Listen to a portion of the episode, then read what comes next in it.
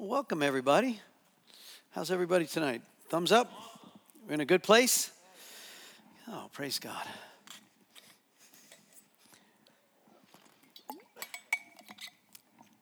Well, we're going to uh, finish the study guide tonight on the teaching notes. So if you have uh, anybody, this is your first night here? Okay, so you're all veterans. Oh, welcome. There's a, if you want to pick up a book, on the back. The, the book is a freebie, so that's you take that with you. Uh, there is two loaner books there. There's one that's called the Ministry Team Training Manual, and then there's the teaching notes. We're going to finish the teaching notes. Um, this is our sixth week, is that right? Wow, praise God. Okay. Um, we're, we're good. We're going to take September and we're going to work through.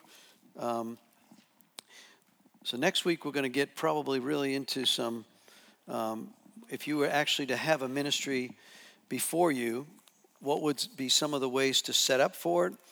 How do you, um, you negotiate through it with the Spirit, the Holy Spirit? What are the gifts that you can bring to bear? There's different styles of approach in in uh, prayer ministry.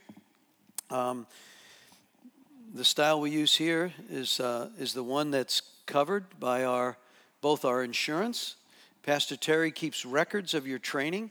And so, one of the things that uh, the, what this uh, actual class will help qualify you for, um, if you want to be part of our ministry team going forward, and also part of our uh, what I'll call prayer ministry team, and they're separate.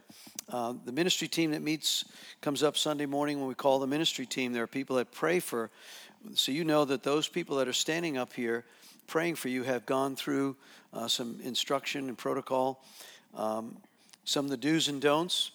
But then there's a, a higher level of actual, what we call in depth counseling or prayer ministry. And uh, since you're not, an, you may or may not be an ordained minister, but you're certainly not, if you're not on staff here as an ordained minister, there are legal responsibilities. If you give someone counsel and advice and they go out and do something strange, um, that makes you liable for that counsel and advice. But by doing it under our protocol, following the way we do this ministry, you actually come under uh, what's called a trained lay advisor position in our um, insurance policies. So that means if you're here as a ministry team member, you give someone counsel, they say, they gave me bad counsel, and they, they come and sue you, you're actually under coverage. So, but if you become a lone ranger and want to do your own thing, um, you're not under our coverage. And so that's why we, we kind of, and, and, the other thing is, it's not to be strict or weird, but it's just the, the protocols also work. you know, that uh, when you've taken, uh, I think, 29, 30 trips into some of the most dangerous areas in the world, and uh, we've come back and I praise God for that, and we've helped people that, just, um, the policies and the practices that are biblical, Jesus watches out for the word. So let me pray tonight. Lord, we thank you. I, I thank you for all those who have uh, are spending their time uh, to rightly divide truth in application, all for the purposes of helping one themselves find a new level of freedom of revelation, but number two is also to be able to assist others. Actually, applying from our first course meeting that Mark chapter 16 there will be a sign of those that follow the Lord, who believe in the Lord.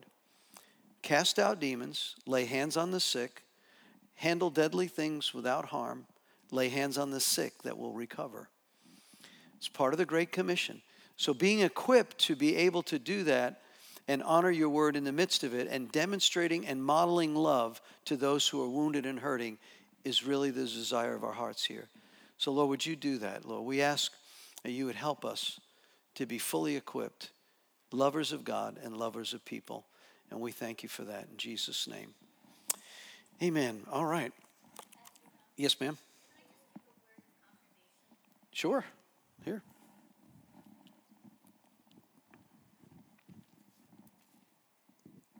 Robert Morris from Gateway Church in Texas just finished a six week uh, truly free on the same thing you're teaching on. So this is definitely something that God is really stepping it up on. Hmm, that's interesting. Six week study. That's interesting. It is. Hallelujah. Thank you. And, and uh, we just want to be a place that um, is able to do everything the Lord's called us to do. And when the Lord brings someone across your path that's really hurting, tormented, um, when I see people that have struggled with stuff, I, I told you I had a, an older man from another church, another location, come here, from, um, and a Christian for over 40 years, and battle stuff and then get free. I mean, wow. Thank you, Lord. Okay, let's pick up. We're, we're going to finish tonight uh, the teaching notes. The, the purpose of the, of the first five weeks of this has been get you really grounded scripturally so that when um, there are those that believe that both deliverance and healing is not for today, that it ceased when the apostles died, which is not biblical. And if someone would say to you, so when I, when I walk into a church, whether it's overseas or here in the United States, and they said that deliverance is not for today, I can pull out these teaching notes. It says these are loaded with scriptures. Um, that's not biblically correct. And I used to belong, I was actually uh, an elder in a church that was, their doctrine um, was seek not, forbid not. I was another member of a church that didn't believe it at all. So I've come a long way, baby. um, and I think I've shared enough of my testimonies, some of you know that. All right, so we, we left off. Let's turn to page 24 of the teaching notes. Um, and we were looking at the way um, demonic realms get access, and we were looking specifically last week at um, the attempts. By, oops, I'm on the wrong page. Hold on. We're on page 32. That's where we left off. Um, we had looked at the different kinds of ways uh, we either have self imposed curses or generational curses, and we looked at them biblically, uh, gave some examples of that. Um, both unconditional, conditional curses. You can look at those, general and specific curses. Want to look now as um, so, what happens if you come across someone that is manifesting um, what appears to be a form of the curse or a form of demonic realms? What do you do with that? And so, and we've given several examples and actually different um, uh, examples of that from overseas and here.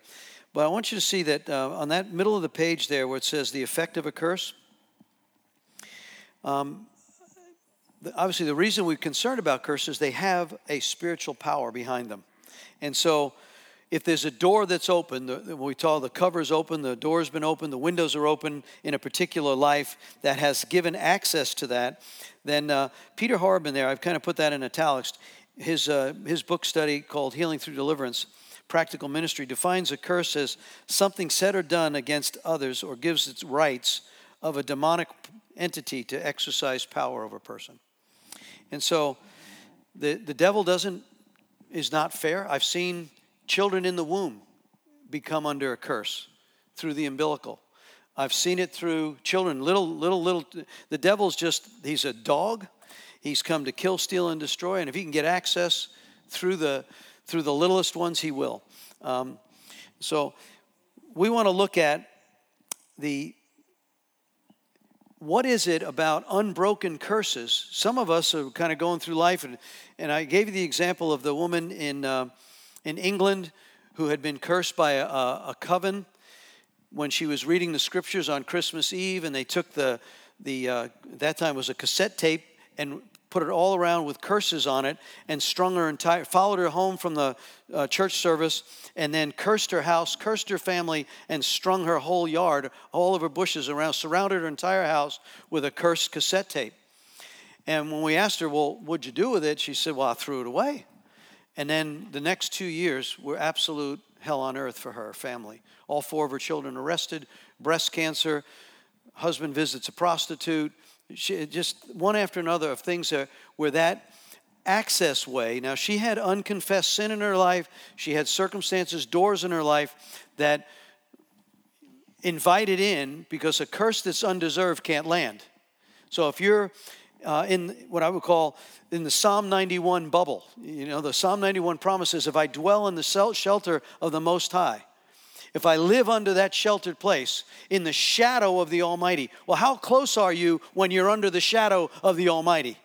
Right? You're like right now, my shadow ends right here. So you're pretty close to me at that point. So what does he say? You may see things happening, a thousand dying to the left, ten thousand to the right. None of these evils befall your dwelling place. Why? Because you have declared that he is the Lord your God. And so you, he says, I will spring the snare of the fowler. Even the things, the traps that are set for you, you don't even know they're there. And he springs them for. He says, I'll take angels to take charge over you. Right? So this is those who come under what we call righteousness. Corinthians, Paul says righteousness is both an offensive and defensive weapon. Who can ascend the hill of the Lord? Those who have clean hands, pure hearts. So when we start messing where we shouldn't have been a messing, you just open the door and the devil comes, right? 1 Peter 5 8 says, Watch out, the devil seeks whom he may devour. So don't give them any devouring rights. So we, we want to look at when we have unbroken curses that are projected, we start to become aware. Several of you have come and said, I have family members that were high level Masons. What should I do about that, especially if there's been areas of my life that are an absolute mess? Well, it's in here, and I would encourage you to be proactive in the renouncing of those. We're going to cover this in a bit. Let's, let's look at the bottom of the page. Even if a member of an organization is faithful to his vows, the demonic nature of this activity can and often does give rise to a curse. It is frequent observation that members of the Masonic organization can bring evil not only on the person involved, but also on their extended family. If the family exhibits unusually multiplicity of problems, multiple illnesses, premature death, divorces, addictions, accidents, always appropriate, often helpful to interview the person, find out uh, whether they've been a member or children, you've been part of uh, part of the Sunshine Girls or something, a support organization of those uh, cults. That demonic bondage and curse can last indefinitely until that curse is broken. I'm on page 33 at the top. Is everybody else okay there? All right.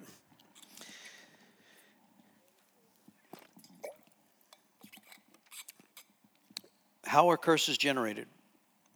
One, written and oral. I gave you the example of the guy in Belém, Brazil, who was projecting curses written, and our uh, translators were getting sick. So they can be, uh, someone can curse you in a written way, can uh, orally can curse you. That's verbally probably the most common.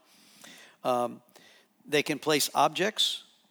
They can, like we talked about with the cassette tape, careless statements that we ourselves ourselves uh, bring upon ourselves. A lot of times in heated moments, we will say things that we regret we've ever said. Um, children will tell you, I hate you, or wish I never knew you, wish you never were born. Parents have told their children, you know, I wish you were never born. Um, I, I, wish you were a boy instead of a girl. And all these intended uh, or unintended things said either in emotions or anger or their own broken, wounded place that, um, that brings in a curse. Involvement with secret societies in the occult. I don't think we need to go over that again. Conduct, uh, conduct that brings a curse upon the performer. The iniquities of ancestors. The in uh, Exodus 20, verse 5, Exodus 34, it says, The sins of the father visit to the third and fourth generation, but I'll bless to a thousand generations those who love me. So, one of the things in prayer ministry you'll see is we make a pretty uh, important statement over forgiving ancestry, forefathers and foremothers, taking the sword of the Spirit. Hebrews 4.12 says, the word of God is active, it's alive, it's sharper than a two-edged sword. It's able to cut between soul and spirit. And so when we say, take the sword of your spirit and cut me free from every ungodly soul tie, whether it's physical, spiritual, or emotional, God, I ask you to separate me from every generational place. I'm getting anointed right now. So I'm, the Lord is okay. And so, someone, I think here, there's some ancestral stuff that needs to be severed. So, you need to hear this. So, this is that place in the, in the practice. We want to go through forgiveness of those that have wounded us, confession of our own sin, because remember, this is in review. James says, if you confess your sins one to another, you will be sozoed, healed, saved, delivered. Right? If you confess your sins to him, he's faithful to forgive you. The difference between forgiveness and being healed. There's a big difference. How many of us walked the aisle, made the confession of faith? We know we're in, our names are in the book of right, but I'm still tormented. I'm still walking through mess. I've got infirmities and sickness and battleground and all the stuff that's happening. That is it my behavior? Is it someone else's behavior? Or is it behavior of generationally being followed through on the curses my ancestors brought upon me? Be good to know. And in safety of all prayer ministry, we're going to handle all of those. Uh, we talked about uh, self imposed uh, curses there at the bottom of 33. Turn the page to 34. We, we think we covered this last time. Careless statements that, I mean, I don't know any of us that haven't made so just dumb stuff, you know. Um, this job is killing me. Um, you're about to drive me absolutely out of my mind. Um, this government's a total mess. It'll never do anything good for us. We just need to be careful about the power of what's in our tongue. Um, or a parent that says, you know, I'm just so sick and tired of you. You're, going to always be sick all your life. Wow, that's great. So, when we find ourselves either having ex- said those things, repent, renounce it, turn it away. Even if you've made it a commitment. When we've had uh, people who have been active in witch covens, who have been who've given themselves over to demonic realms, asked for to be possessed by demonic realms. We see the, the, the Lord first, they get saved. We don't do deliverance on anyone that's not, right? Because you open them up to the Matthew 12 concern of there'll be seven worse that'll come upon you if the house is not full. Or you don't keep the house full. This is not a game either. We tell people, don't you go to prayer ministry if you intend not to carry out your covenant promises. Not perfection, but when I have, I, I had remember someone who struggled with alcoholism, was losing their job, was losing their marriage. They said, well, um, yeah, I'm, I know I'm, I'm an alcoholic, but I don't want to stop drinking, but I want to get it under control so that I can function. Said, Well, you're not a candidate for prayer ministry. Right? You, you're going to have to go abstinence from that. You're going to have to get set free of that because that demonic addiction, that place where the, I believe an addiction doesn't start that way, but when you start opening the door, it becomes an addiction. And that's a spirit of addiction. So there are those that have chemical issues, but there are those that have spiritual issues with it. And so we want to ask that you be careful about where you've opened doors and what's coming out of your mouth. And if you've done those things, repent, ask for forgiveness, renounce the lie, replace it with what is true. So if you said, and, it's okay if you're a parent and you've said some dumb things, I don't know. Uh, I use the example of uh, right motive, wrong method. Remember the father who took his son up and showed him a million dollar house and said, You'll never have it because you don't work hard enough, you're lazy? And so he had to, he come to me, I said, well, let's forgive your dad for that statement. But at the same time, let's renounce the lie that you'll never amount to anything, that you never worked hard enough. So we forgive dad for that statement. We release him, but now we cut the power off that thing that says, I won't be there and I won't be able to submit. All right. Um, you see that proverb there, Proverbs 15 4, the wholesome tongue? Inner vows. How many times um, I've seen people in depression and despair curse themselves. I'm such a loser. I'm the black sheep of the family. Um, I, don't know why I do these things. I'm so stupid. I'm so stupid. I'm so stupid. I, and they even stand in front of the mirror. I've seen them punch themselves in the face and, and uh, this self abusing um, destruction and just such despair. And we got to get you to a place where stop that. You're significant. You're loved by God you're in a wrong place. Maybe you've been doing some wrong things, but that doesn't dictate this is not your identity. And those inner vows need to be broken, and then the conduct needs to be changed. So, one of the things that we uh, really attempt to do is the concept or the theory of the truth, the truth that sets you free uh, the lies that you've been telling yourself. That's a concept or a theory. Once they get the revelation that I have believed the lie, that I'm a loser, that I'll never amount to anything, that I can't do this, I'll always be rejected, that's a lie. when you can renounce that lie, so you take the theory of that truth, it becomes a revealed truth, and now behavior can change. You go from theory to practice. And so, most of what prayer ministry is is gathering truth and exposing error that they see and hearing what uh, when we go through this next week have this as they tell us their life about this is what happened to me, and separating out this was done unto you. These are the choices you made. These are the people you need to forgive. And then this is the lie that you believe. Once you can renounce that lie and replace it with the truth, that's where the Holy Spirit then brings that revealed truth to change the behavior. And so that's really what we're after. It's the truth that will set you free. So the inner vows are big, and we got to get rid of. Okay, participation in secret societies. Mere participation, top of page 35, mere participation in some activities such as the satanic cults and Freemasonry can have significant adverse effects on a person himself or his family. For example, extended families of Freemasons frequently exhibit what seems to be the effect of a curse, such as an unusual number of divorces, incurable diseases, addictions, accidents, premature deaths. Sometimes an activity by a Freemason seems to have a corresponding effect on a family member. For example, uh, one particular Masonic ritual involves placing a noose around the member's neck. The member of the family, such as a member of difficulty, either breathing until the apparent curse and related noose is broken. It's just one example. What other things? Conduct. We know disobedience to the commands of God. Remember what he said in Deuteronomy 27 and 28 there? That probably chapter 30 of Deuteronomy is the best. He says, I place before you life and death the choices you make, and heaven, all heaven, will witness the choices you make. Oh, that you would choose life and live, that you and your descendants would live. But this is where free will comes in, and either by ignorance or not knowing the word or not being brought up scripturally, we don't know the things we're involved in, but we've made choices. And making no choice is still a choice, right? And so this is the place where he says your conduct really matters. So, what do you do if you have iniquity of an ancestor, the, the habitual or flagrantly uh, sinned in a particular way? Um, I've, I've kind of listed there the Exodus 34, which is another uh, of the same thing that's listed in the Ten Commandments there under Exodus 20, verse 5. As the Lord passed before them and proclaimed, The Lord, the Lord thy God, merciful, gracious, long suffering, abounding in goodness and truth, keeping mercy for thousands forgiving iniquity and transgression and sin, by no means clearing the guilty, visiting the iniquity of the fathers upon the children and the children's children to the third and fourth generation. You can stop there, you go, oh.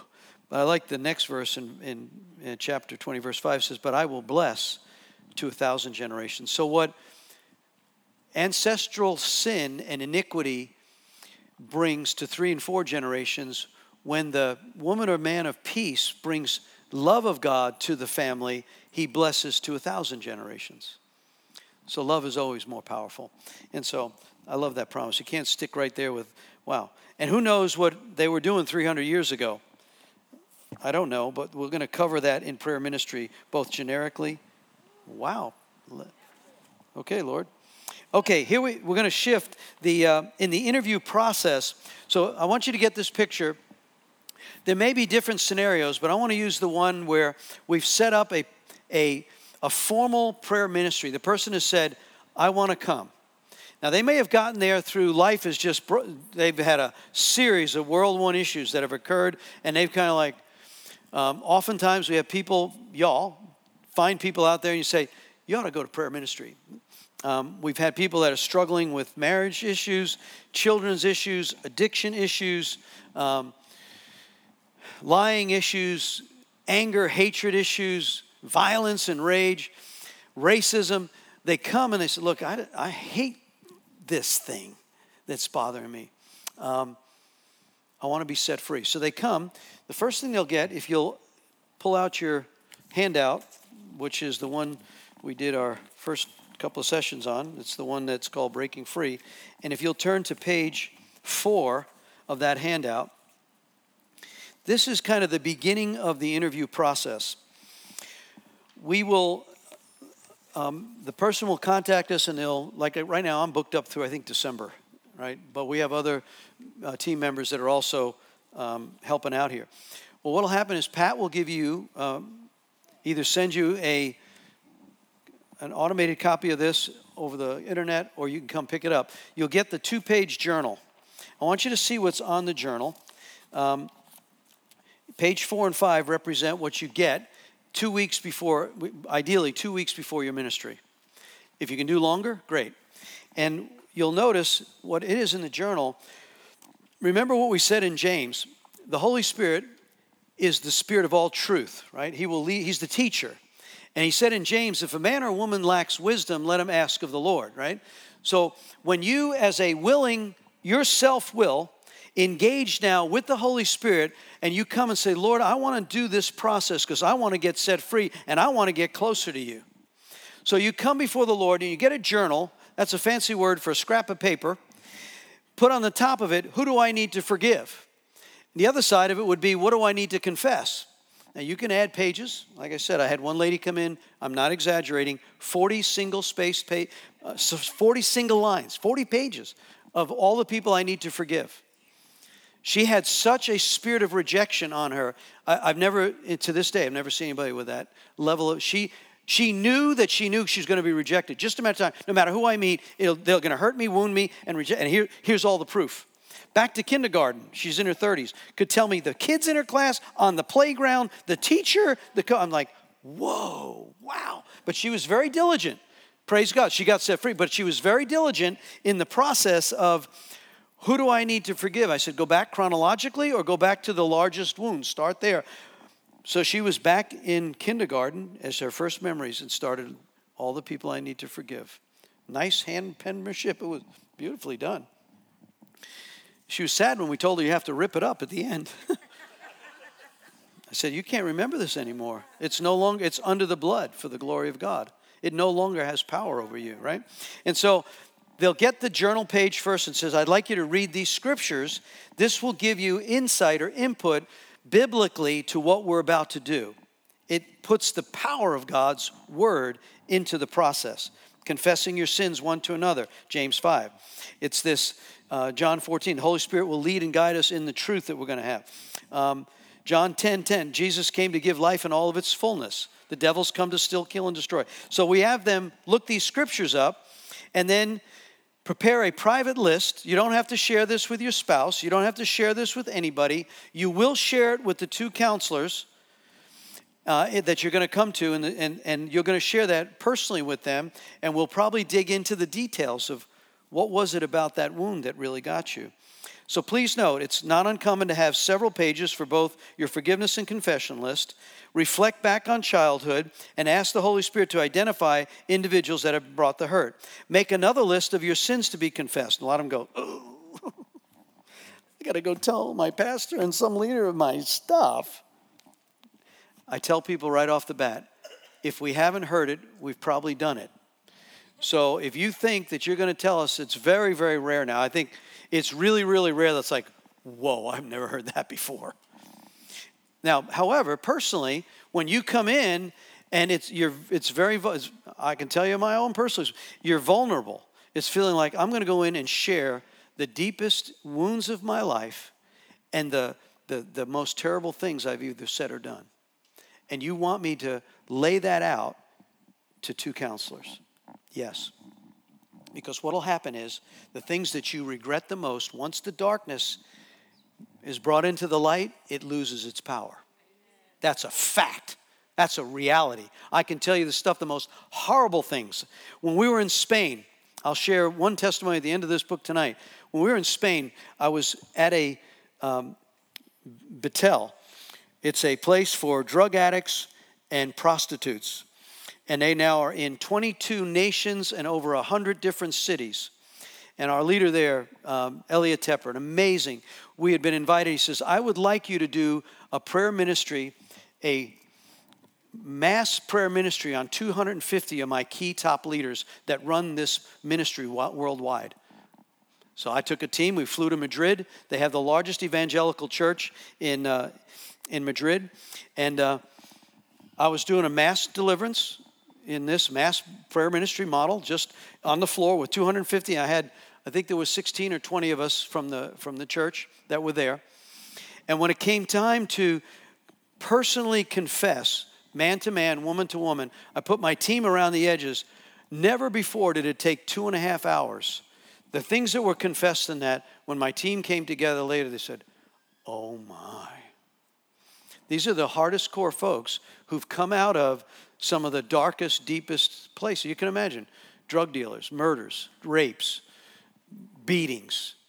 It was, but to see the transformation of when they conf- they have never confessed those things to another human being, at least not openly for deliverance.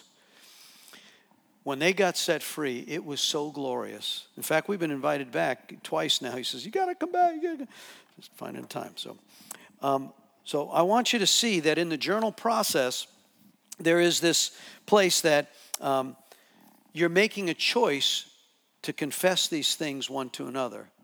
Confess your sins one to another that you might be healed. So the probably worked the example with rejection. That woman who believed it was just a she believed it was her belief system. I will be rejected. I have enough history to tell you it's so. And Proverbs 23 says, as a man or woman believes in the heart, so it is. So she knew it, she believed it, and it manifested for her. But when she forgave all those who wounded her, and then she renounced the spirit of rejection, and we cast that from her, she was like, I don't even know how to behave. How do I? So, well, you need to start walking it out that you're not going to believe that everyone's going to reject you.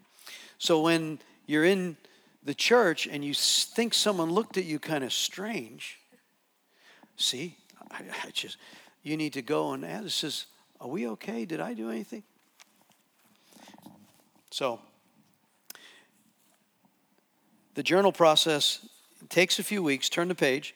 The forgiveness list on page five there is another part of the journal that says, I need to go and, even though I have confessed these things to the Lord, if you've taken communion, I'm sure some of our deepest, darkest stuff. However, it's not unlikely that, t- that you'll confess these things over and over again if you don't believe that you've really been forgiven.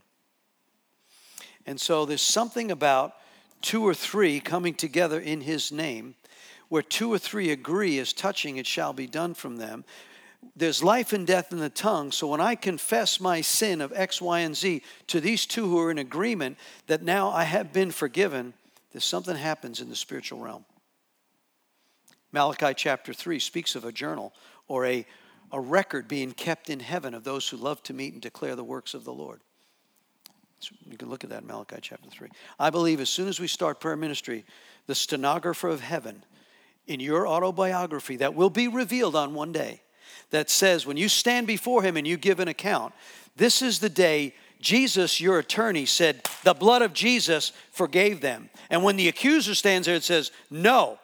It's not guilty, not guilty, not guilty.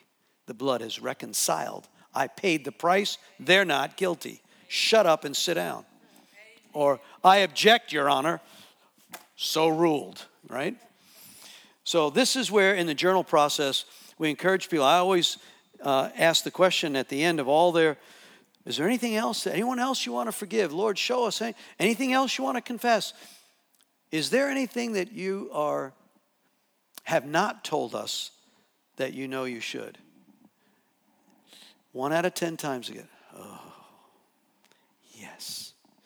I gave the example of the woman who said, I'm not telling you that one.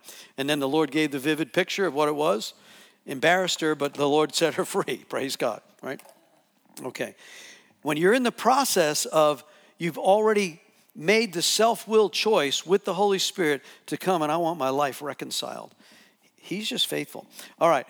Then, if you look at the confession list, these are just some examples of things that you want to put on your confession list false beliefs, false religions, idolatry to money, people, circumstances, jobs, any places of the occult, new age, witchcraft, drugs, alcohol, food, money, hobby, sexual immorality of any kind, physical, verbal abuse, whether done to you or done to others.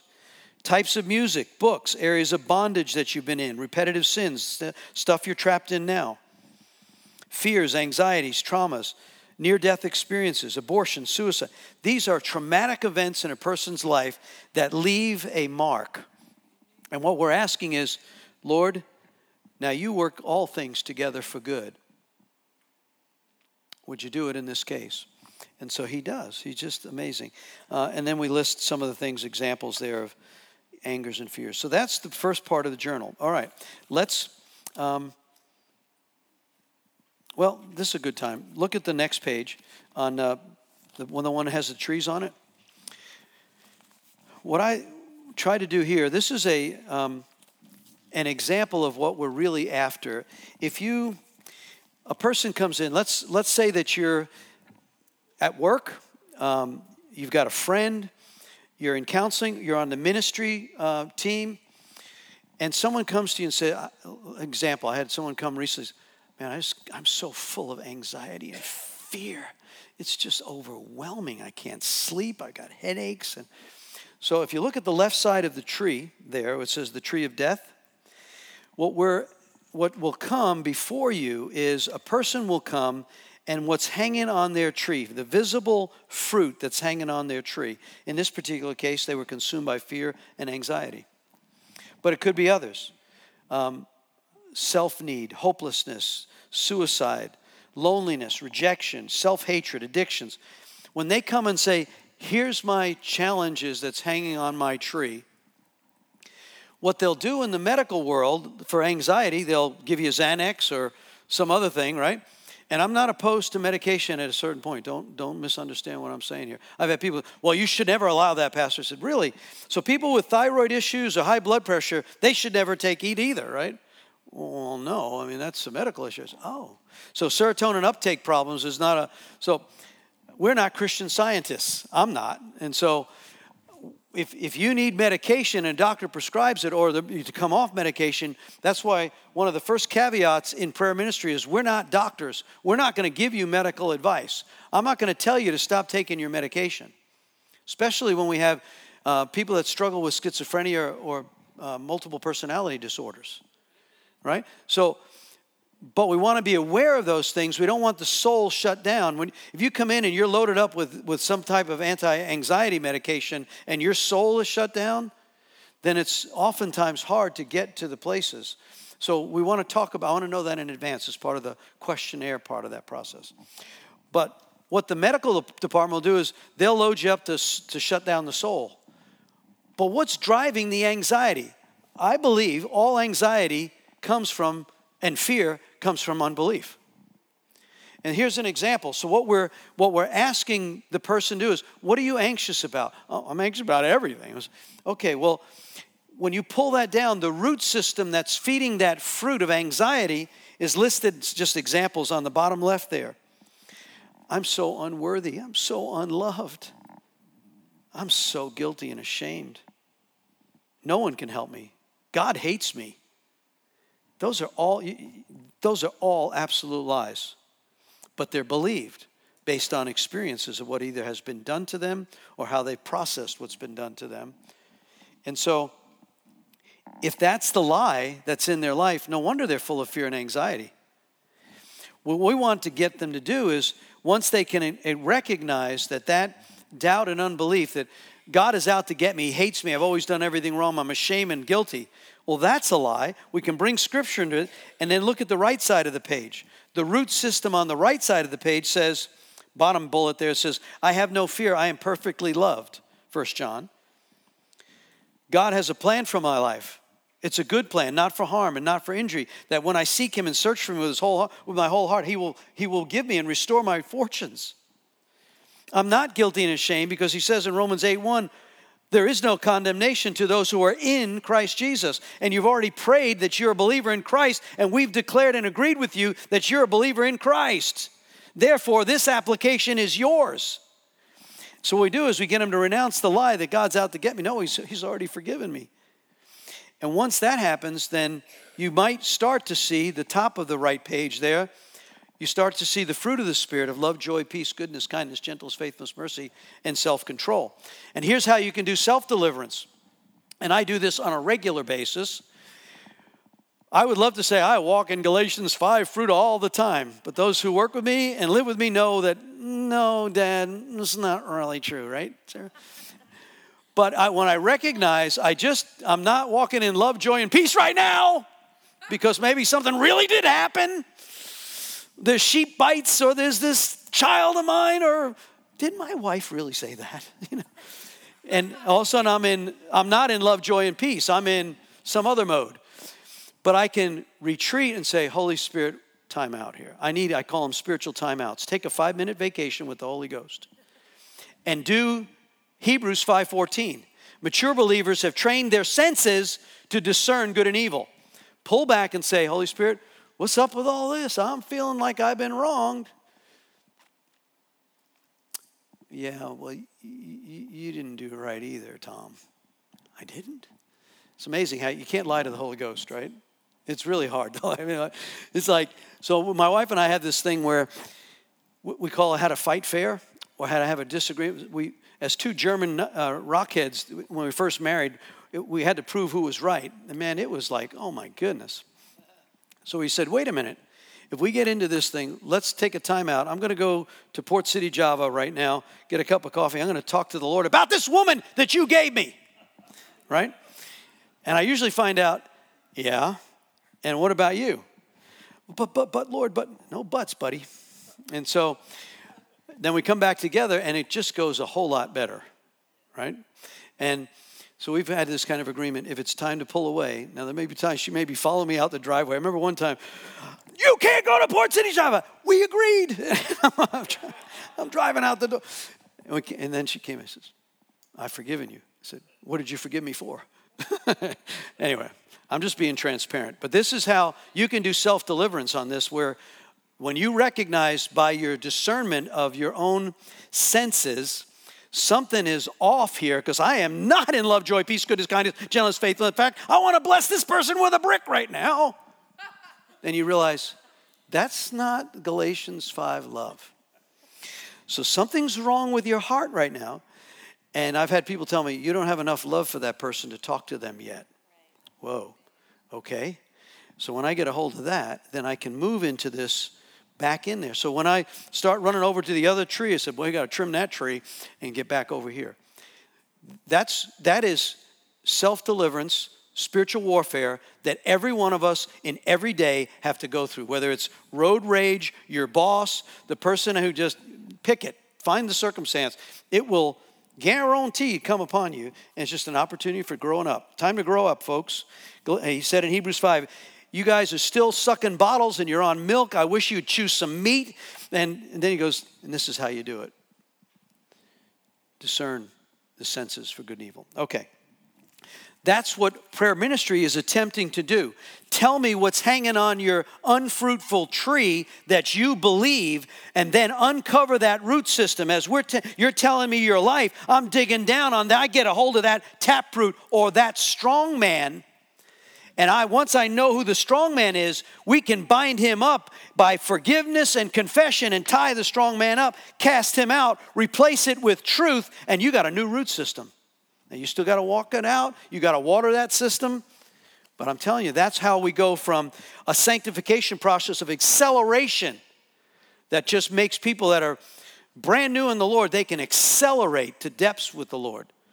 And that's what I've seen in prayer ministry happen. All right we were into secret societies. In the interview process, you can see I'm trying to lay the groundwork of what we're going to do next week. So the journal, they've got that. They're working on it for two weeks. Now, it's not uncommon in that two week period, they're having dreams, visions. They'll run into people, or I've had this happen, and I've had many tell me, driving down the road, they've been asking the Lord, who is it that I need to forgive? And they've, they've gone back, they're in first grade, second grade, third grade, and all of a sudden, out of the corner of their eye in the car driving down the road, they see somebody that re- re- reminds them of somebody from 30 years ago. Pastor, what do you think about that? I said, uh, What do I think about that? I think, is that somebody you need to forgive? Oh, yeah. Put them on the list. Dreams, revelations, intimidations. That's why the other thing we will pray when we do the the process of vetting if a person's going to come to prayer ministry. Are they really ready to go to prayer ministry? Are they really ready to just lay it all down? When I told you, when a spouse calls and says, My spouse needs deliverance, and here's the things you need to deliver that person from. I said, Well, can you have your spouse call us? Are they ready? And then you find out, well, I've already told this person if they don't get this their act together, I'm going to divorce them. So their motivation is to save their marriage, but are they really motivated? What's their real true motivation in Christ? so we want it to be personal, we want it to be real, because that's where the self will of the individual gets engaged. All right. Um, Derek Prince, there on the middle, on the top part of 36, observations. Derek has a book. It's um, "They Shall Expel Demons." really, it's a pretty amazing book. But he said that he lists the following conditions when two or more of these are present. I'm just re- reporting it. I think it's a pretty good list. When two or more of the following is present, he believes there's a curse involved mental, emotional breakdown, repeated chronic illnesses, um, especially it runs through the family line, barrenness, miscarriages, mental problems, marriage breakdown, fa- family alienation, f- financial insufficiency, accidents, history, suicides, death. When when a family line, when they when you've had multiple things occur in the family line, especially next generation, grandparent or parent, and then we're looking at the child of this event. Um, that thing holds a lot of weight that you want to start take your spade out and start digging around that root system so what, what was your relationship with your father and your mother who raised you? Your grandfather. What was your relationship with your grandfather in that relationship? Um, the abuse that occurred to me. Well what happened with that abuse? Well they buried it. My family didn't want that known. And so when you start because then you start seeing uh, stringer root systems on this. The root system may be I, am going to be abused, I'm hated, I'm not loved, but then there's self hatred and rejection that comes out of that, confusion or chaos in their sexuality. And so you want to look at, as you start digging that, and then the Holy Spirit starts to bring revelation as to what are the lies that are believed. And then we have them specifically renounce those lies and replace that with truth. Um, how do you break a curse? Bottom of 36. Well, let me, let me before there may be those who have been through lots of prayer, uh, but you haven't made a lot of progress, or I still got the issue.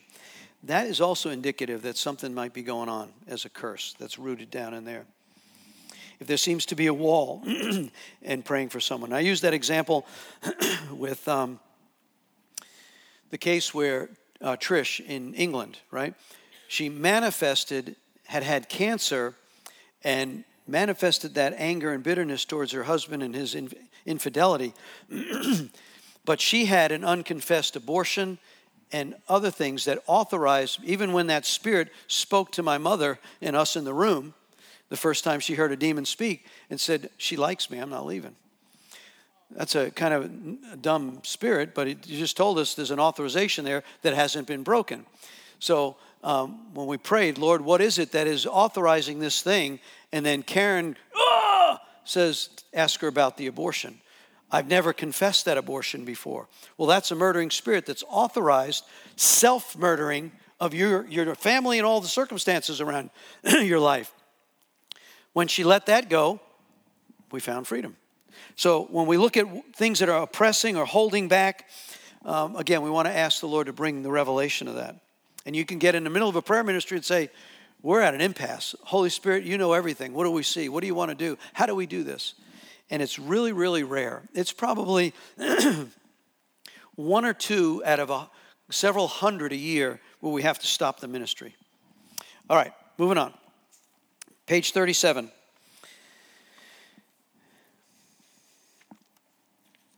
I think these are pretty obvious. The Spirit the Holy Spirit can break the curse, and is one, repent for all the rebellion, uh, ask and claim forgiveness for the sin. Um, anyone who's brought the injury, the person who brought the curse or projected that, renounce it. Any occult activities, and the specific case we had with uh, the doctor degree nurse, that when she renounced generational witchcraft. She flew off the table, right, chair and came after me. It was in the renouncing. She'd already confessed it, going to be in a medium in a psychic environment as a Christian. When she came off and renounced it specifically, that's when that spirit got exposed. Could not hide any longer. So there's something powerful in the renouncing and the breaking. Just, oh yeah, forgive me, Lord, forgive my. No, we're gonna we're gonna make a declaration. you know, Jesus never counseled a demon. Oh, it'd be really nice if that spirit of uh, epilepsy would just come out. never. Show me one scripture. In the name, he, he didn't even have to use the name. He was, come out. Ah! you know, or he'd walk in the room and said, Ah, have you come here to torment us before our time? Yes, I have, as a matter of fact. Shut up and come out. Okay. So there's this thing about authority. You, you can't cast out your flesh, but you can't counsel a demon. Remember what you're doing. If it's a flesh issue, then you got to come to the Lord and ask for the empowerment of the Holy Ghost. But if it's a demonic realm, you got to take the sword and come after it, command it to go. Okay. Um, the general prayer of bottom of page 37, this is um, what I would suggest you do is I would ask you to reflect in your own life if there's areas of conduct or vows or things spoken over you and you know what they are. It's the tape that plays in your head. Then you, in the name of Jesus, Lord, I am not, even if I've agreed, they've always called me the black sheep of the family. I renounce that lie that I'm, I've been labeled the black sheep of the family. That's not who I am. I'm yours. I'm a sheep who hears your voice. So I renounce those lies. I forgive anyone who's spoken it. I ask you to forgive me anytime I've agreed with that. And from now on, in Jesus' name, I am free and I am a clean sheep. I'm not black, I'm a sheep following hard after you. Amen. And you just make that declaration. I had a woman come in dealing with uh, anorexia. She believed that she was overweight. I mean, I, I don't know where it would be, but anyway, she believed it. And it doesn't matter what I believe and what I see. She believed that she needed to starve herself. She needed to vomit in the toilet every time she ate because she was fat and she was ugly. And we worked all around that, forgave and confessed. And I said, Now, you're going to go home and the way you're going to defile this spirit. And she told me, Pastor, you're just plain weird. I said, I know. I want you to go home and I want you to stand naked in front of the mirror and I want you to call out all your body parts and I want you to declare how beautiful they are because God made you beautiful, a workmanship in Christ Jesus. And you can't tell the potter that this clay is no good. It's illegal for you to do that. So I want you to break this spirit by declaring from your spirit man to your soul man, this is who you are. Pastor, that just plumb crazy. I said, Yeah, go do it. I'm telling you, when you declare these things, whether you really believe it or not, pretty soon your spirit man will tell your soul the way it's going to be. That's subjecting the soul to the spirit because it's true. And if you need to find scripture, you can find a bunch. You're the workmanship in Christ Jesus. You made you beautiful. You're an amazing. For works that you're going to, you could find them all over the place. And so this is part of that declaration to break the belief process that is not true or has been cursed over, okay? Same with the ones that we pronounce over ourselves, page 39. Okay, we're going to finish page uh, 40. If you have been in masonry, um, or your family line has been in masonry, I suggest strongly that you read through this and you walk through this as a prayer to the Lord. And you can journal um, it yourself. But we, we will cover it also in prayer ministry. Uh, and I, we've already done the one with, um, oh no, we didn't do Janilda. This is the one in Spain I wanted to tell you about. This was kind of, talk about generational. Let me share this testimony. We were in Madrid. Um, there's the church's seats, I think, I don't know, 3,000 or so. The church was fairly full. We've got all the Betel, minist- uh, all the Betel leaders there that uh, minister to, and, and, most of them are, have come out of all forms of drug addiction and brokenness. Um, in fact, they're all either have been prostitutes or drug addicts or drug dealers. but they've been set free. They've worked through the process.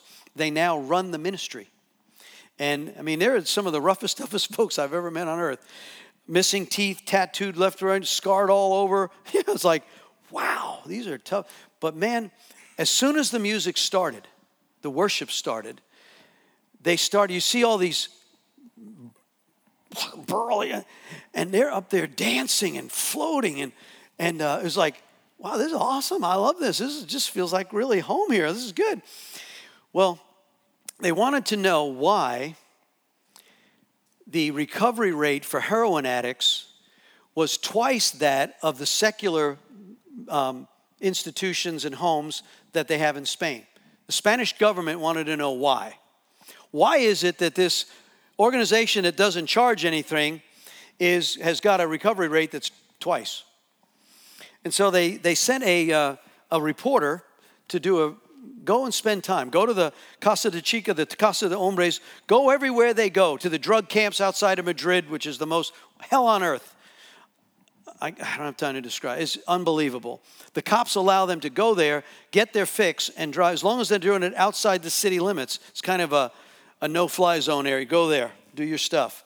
When you go in there, things I saw there: hypodermic needles stacked a foot high, pregnant females completely unconscious with a heroin needle stuck in her arm. I, I just brought me to tears. So we're we're in this place. So they they assign this reporter to find out find out why. So he goes with them several months. We get to this point where they're dancing and all this stuff, and and they get and they he, he was assigned to the one I don't know how, what the name in Spanish maybe so he's called the thick one. I don't know how you say it in Spanish, but he was like six foot two, arms as big as my head, right? He was known as the thick one. He was one of the first converts out of heroin addiction. He's now one of the significant leaders. He was assigned the reporter. And the reporter, uh, all of a sudden, he's the thick one's up there and he's dancing. And, and, and the guy, he's never, he's not a Christian. He's sitting there in the middle of this apostolically infused, charismatic environment. He's like, the heck is this? I don't know what, I don't know what this is. So he asks the thick one after, he goes, Tell me, uh, why do you dance? How's that help your addiction? He goes, We dance because we cannot fly. He goes, Okay, I don't get it, but hmm. they ended up writing a book, We Dance Because We Cannot Fly.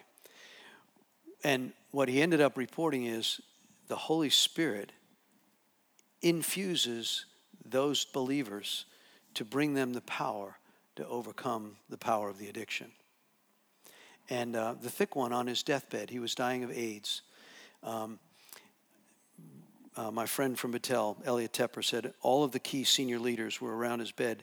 He's got oxygen mask on. He's in a breathe. He's near death, and this brought shivers to my heart. He, he turned to all the leaders. They'd all. How could the thick one die? How could the one who inspired us as leaders? How?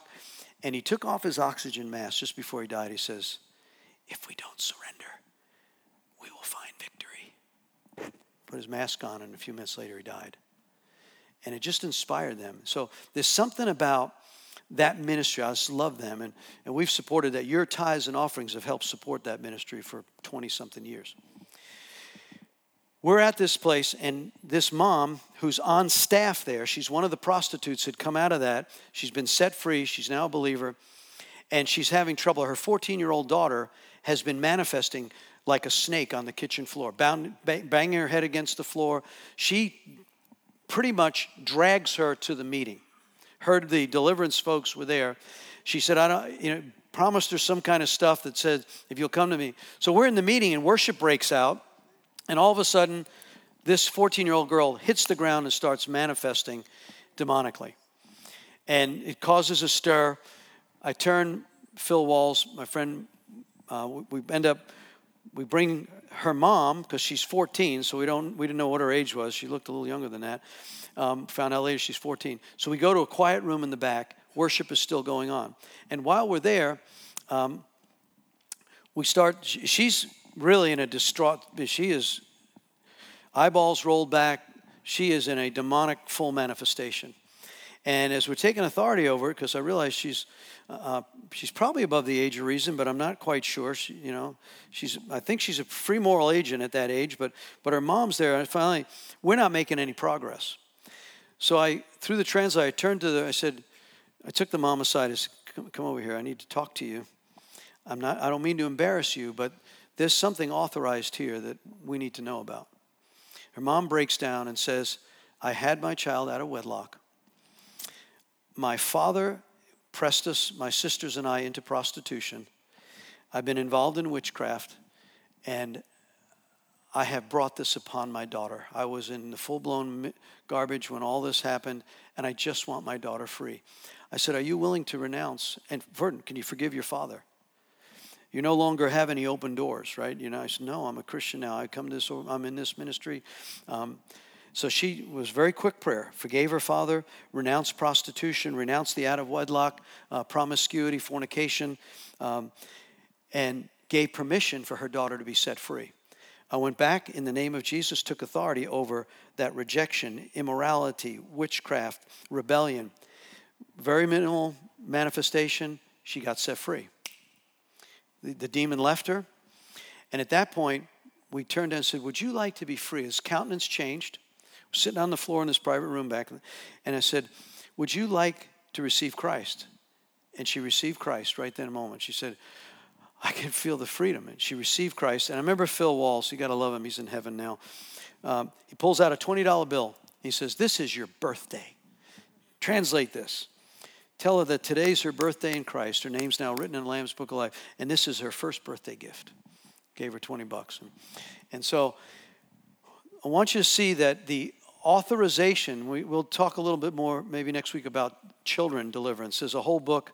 If we end up doing deliverance on children, there's a book by Ida Mae, Ida Mae Hammond. It says Children's Deliverance that um, is really, really eye opening. And so when we've done deliverance on children, those that are manifesting uh, in ways at school, belligerency and rebellion, all sorts of um, abuse items, uh, we, we have the parent involved in that one. That's a difference from, and it'll be unique.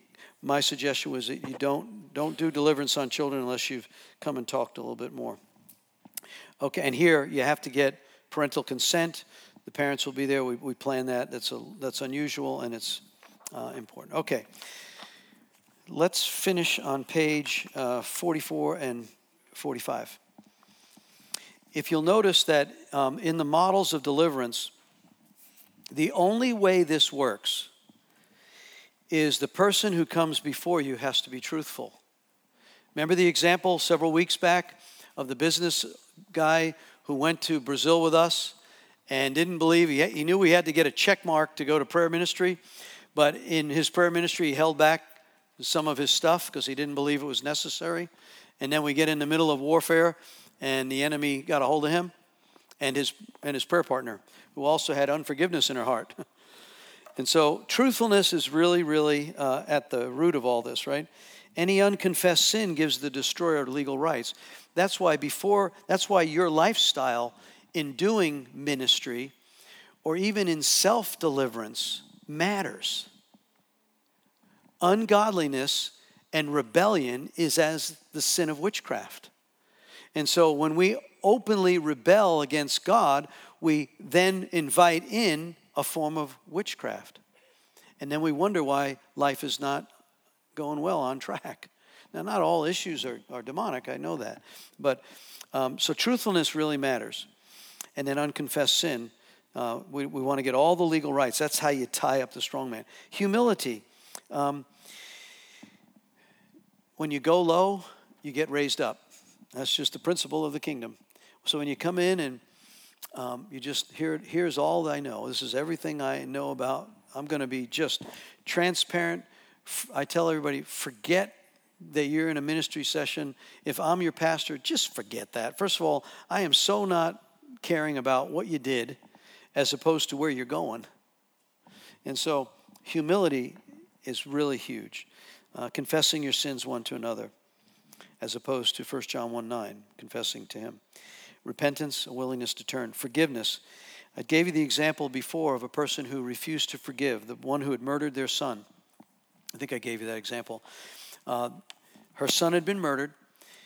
She was all full of arthritis and unforgiveness, bitterness, resentment had manifested in her body, and she wanted me to pray for her.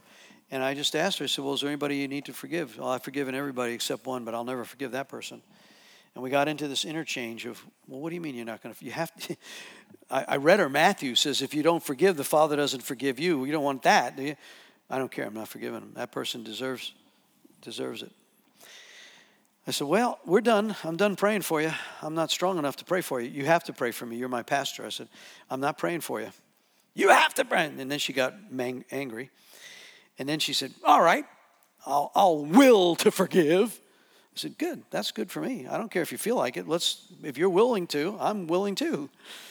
So we went down the pathway and we got halfway through the prayer and she broke down and started crying. I won't have any grandchildren. He took my, my beloved baby boy, and now I'm crying, she's crying. That became true humility of repentance that unlocked this. I, I, I didn't pray, I remember her hands opened up in my office. Uh, uh, I was like, I, have rarely seen that before, but there was such a, a spirit of infirmity from the rooted bitterness. Legitimate anger, be angry and sin not, but it had gotten to the place where I can't forgive. Well, if you can't forgive, you'll manifest in your body some of those things. And when you do, the spirit of peace and the one who breaks infirmity. It was like the woman with the spirit of infirmity for 18 years we read about last week. When the Lord set her free, she stood upright. 18 years. Wow. So, that's a big deal, forgiveness. Renouncing and breaking the ungodly connections. If you've been in immoral relationships, there is a soul tie that is connected spiritually, physically. If you're in a soul tie connection, um, with an occult, maybe an unbelieving spiritual organization. Buddhism. I remember uh, probably that's probably four or five years ago now. We had the communion table like we do on Sundays once a month, and this young man had come in, and uh, he said, "You know, I'm a, I'm a Buddhist. Um, I've been a Buddhist. I've been actually in a Buddhist seminar. I was learning to become a Buddhist monk. I've gone through all the rituals and and the the cleansings and all that. Right? I said." Well, where are you now? And we confirmed he was a believer. I said, Fine. And then uh, he took communion. And when he took communion, he got delivered at the communion table. I was like, wow, this really is the meal that heals. it's like, uh, I've not seen anything that dramatic before. We've seen it in, in uh, baptisms, water baptisms, but not, uh, not there. So, and it wasn't all that you know crazy and dramatic. He just said, man, I got delivered today when I, when I took the host. It's like, whew, breaking ungodly connections, and then asking the Holy Spirit for direction. And uh, when you come into direct confrontation, um, it's rare now, but it's it does happen. We had one a few weeks back. A person who um, has been a Christian for years and years, but knew that there was a particular area of the life, came in. Um, it was after six or seven hours. it was a long one. Um, and we had two visitors that were being trained and certified in their late 70s um, that wanted to be part. And when we got to the place of renouncing and breaking, this spirit manifested. And it came out. Um, four of us restrained her. I remember grabbing her hands. And this thing just, it, it did not like me. And just looked at me and just made this declaration. And we said, Well, you're coming out. And in the name of Jesus, it left. And that person has been living in freedom. So, direct confrontation, there will be times when it can get a little um, exciting, and usually depends on the depths of the darkness. The more, um, the more thorough, this is why we don't run into ministry. So, if somebody manifests on a Sunday morning, they get into worship, and all of a sudden a manifestation occurs, we're not going to run into deliverance on that. We're going to take a break let them see if they want to get set free. The more time you spend in forgiveness and confession, the less drama. Why? Because the Holy Spirit's already done the work. He's already tied them up. So by the time we get done after five, six, seven hours, we've pretty much renounced it. It's like usually it's a non-dramatic event. It just happens. But there are occasions where whew, it gets a little exciting. Okay. So here's what we want to do um, next week. I would like you to read through um, and look at the scriptures for the journal. So let's let's pretend that you're about to go to prayer ministry. Some of you are, by the way, you signed up. So I'd like you to do um, four and five. Is like, and you can do this as a self deliverance. Um, if there's an area of your life that you're struggling, you, have got a lack of peace in a particular area. Because I think over 80 plus percent of you have already been to prayer ministry. So you're here getting trained up. I love that. But do the journal for yourself. Um, even if it's a mock journal, you, you can look at the scriptures.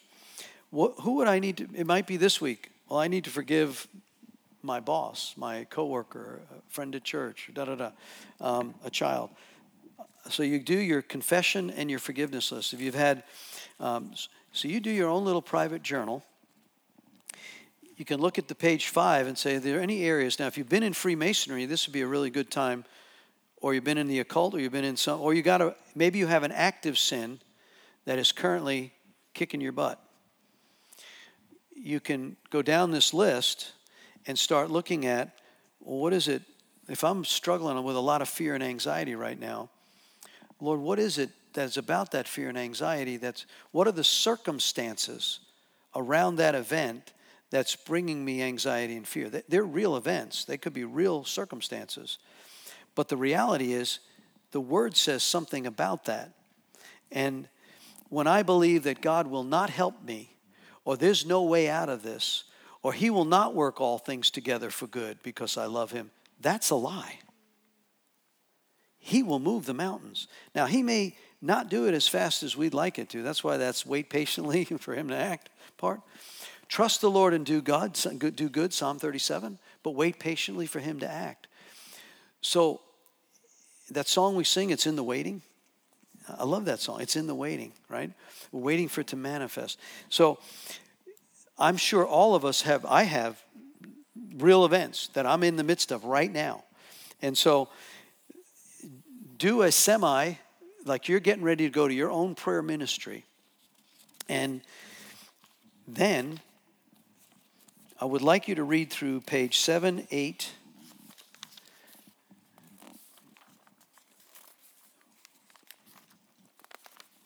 all the way through 11. So the, la- the from page 7 to the end. This is the destiny model. And next week we're going to we're going to set it up as if we're in the midst of it. And if you come in with your own list of things that you you've been working on this week doing self deliverance for, I think it'll bring some power to it. And then, so the journal 7 through 11. If you look at the pages, what it is is a destiny model procedure. Let's, we'll give you an example and then we'll finish. Um, we will start the session with team covering. So what, what you're about to read, you say, wow, there's, there's 14 bullets here, Pastor. Yeah. But I'll tell you, once, once you get the flow of it down, it, it, makes, it makes just a whole lot of sense. What you're doing is you're about ready um, to take possession now of this area, this territory. And I like the example of the operating room. If you're going to op- go into the operating room, there are certain prerequisites in the operating room. The surgeon will have you sign a paper of release. That's what we do in the journal process. Um, you will have specialists there, an anesthetist, you'll have a surgeon. Um, they're going to they're going to go about trying to figure out if it's open heart surgery. They're going to first thing they're going to do is they're going to take a saw and they're going to break you open. Then they're going to spread you apart. They're going to then figure out where is the defect in your heart. They may take, right, Mom? Is that going to bring it up memories? Uh, they're going to take a bypass. If they do bypass surgery, they'll take a vein from your leg and they will rewire you so that the blood flow through your heart is better than it was before without blockages. That's prayer ministry. We're going to come into this place. But in the process, that's a clean room. It has to be a non defiled room. We don't have, we have uh, we have we have conditions around the tools and the instruments they got to be clean all the stuff that goes in comes out. It's logged in and out. You wear gloves. so the people that are doing the ministry, the doctor, doctor doesn't come in undefiled. He scrubs. He's in scrubs. You know, there's a whole preparation in the process for open heart surgery. That's what we're going to look at in the first part. When we get ready to do spiritual open heart surgery, we have to do it undefiled and prepared with all the right instruments, with the right Holy Spirit in place to give us all the gifts and direction we need. And so take a look at those seven pages. So your homework then is to look at page 7 through 11 and do your journal process for yourself. And we'll set that up. And uh, so let's stand. We'll be dismissed. Thank you all for being so diligent in your processing here. Lord, we thank you, and I pray a special hedge of protection around this group of people. We're going to meet back here next week and celebrate that Irma is just gone. We're not going to worry about her, and she's, I don't even like the fact that she's trying to come to the United States. We don't want you. You're not welcome here. No vacancies. And so, Lord, I pray a blessing of peace over all the families represented here, regardless of what we might have touched on tonight that's got them thinking, kind of the, the uh, spiritual juices are flowing like, wow, what about this? What about that? Lord, I pray that you'd bring value to the revelation, that there would be an uncovering of areas so that your people become freer and freer. In Christ's name we pray. Amen. God bless y'all. Thank you. Thanks, Sarah, for.